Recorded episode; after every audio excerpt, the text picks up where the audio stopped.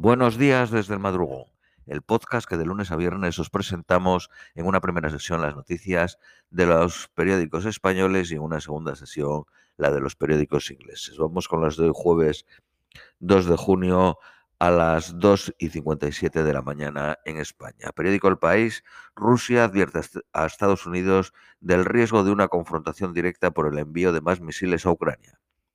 Hungría vuelve a bloquear el paquete de sanciones europeas por la inclusión del patriarca de la Iglesia Ortodoxa rusa, Cirilo, en la lista de sancionados. Dinamarca da un abrumador respaldo a su integración en la política de defensa de la Unión Europea según un sondeo a pie de urna. Alemania promete a Ucrania un sistema antiaéreo capaz de proteger a una ciudad entera de los ataques rusos. Erdogan tensa más la relación con la OTAN al anunciar una nueva intervención militar en Siria. Busca acabar con la presencia de los militares kurdos sirios. Estados Unidos sigue sin lista de asistentes a la Cumbre de las Américas a falta de una semana. Según el banco Goldman Sachs, señala que el riesgo de recesión en la zona euro es mayor a corto plazo que en Estados Unidos. Periódico ABC. Países Bajos y Alemania perforan una nueva, eh, eh, perforarán un nuevo yacimiento de gas en el Mar del Norte. El periodista ruso Dmitry Muratov subastará su premio Nobel para ayudar a los refugiados ucranianos. Eh, Rusia anuncia eh, simulaciones de misiles nucleares. Suiza rechazó la solicitud de Dinamarca de enviar 20 vehículos de combate de infantería Piraña 3. Dinamarca necesitaba la autorización de Suiza porque es donde se fabrican los vehículos. Rusia efectúa ejercicios con misiles intercontinentales móviles YARS. Biden pone a Nueva Zelanda como ejemplo para limitar las armas.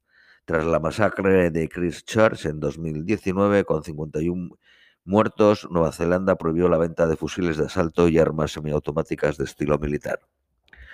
El gobierno alemán aconseja a la población que se provisione para 10 días ante un posible apagón. Gazprom cortó ayer el suministro de gas al grupo energético que abastece del combustible a Berlín. Periódico La Razón. Protesta por la visita a Gibraltar de los condes de Wessex. España considera que en medio de una negociación de un acuerdo tras el Brexit no es oportuno. Harry y Meghan regresan a Londres tras su sonada salida en 2020 para participar en las celebraciones del jubileo con cámaras de Netflix. Violencia de género y alimentación, ejes del viaje de la reina de España a Mauritania. Periódico Cinco Días. El Banco Central Europeo da luz verde a Croacia para entrar en el euro en 2023. Periódico El Economista. El Tribunal de Justicia de la Unión Europea avala la intervención del Popular y rechaza indemnizaciones. Falla que se hizo por el interés general y no había medidas alternativas. Eh, eh Sein el gigante textil eh, chino de comercio electrónico factura en Irlanda las ventas de España para ahorrar impuestos. Los grandes países del euro abocados a la estaflación en este trimestre. Estaflación significa estancamiento económico a la vez que persiste el alza de los precios y el aumento del empleo. España lidera el desempleo de la eurozona con un 13.3%. Periódico ABC.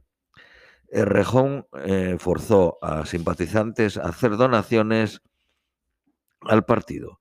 Los ediles, no, los ex ediles de Más Madrid denuncian ante el Tribunal de Cuentas a sus ex compañeros por financiación ilegal. Sánchez hace un balance triunfalista de sus cuatro años en el poder sin citar a Podemos. Feijó declara en el Senado sus bienes dos viviendas, una finca, acciones en índices y unos ahorros de 880.000 euros. Periódico El País. Pelea por el centro en el inicio de la campaña del 19J en Andalucía. Moreno se desmarca de Vox y apuesta por gobernar en, solitario. Feijó critica la gestión del gobierno de los fondos europeos ante sus colegas del Partido Popular Europeo. Dolores Delgado, la fiscal general del Estado, vuelve a nombrar al fiscal de menores, cuya designación revocó el Supremo. El ejército de tierra destituye al capitán que llevó sin permiso a su compañía al Valle de los Caídos. Belarra critica que el gobierno se pliega a imposiciones externas al aumentar el gasto militar. Periódico La Razón. Los sondeos en Andalucía apuntan que la mitad de los 200.000 indecisos andaluces se abstendrá. Sánchez ordena a los suyos exhibir los éxitos del gobierno para callar el ruido de la oposición que busca opacarlos.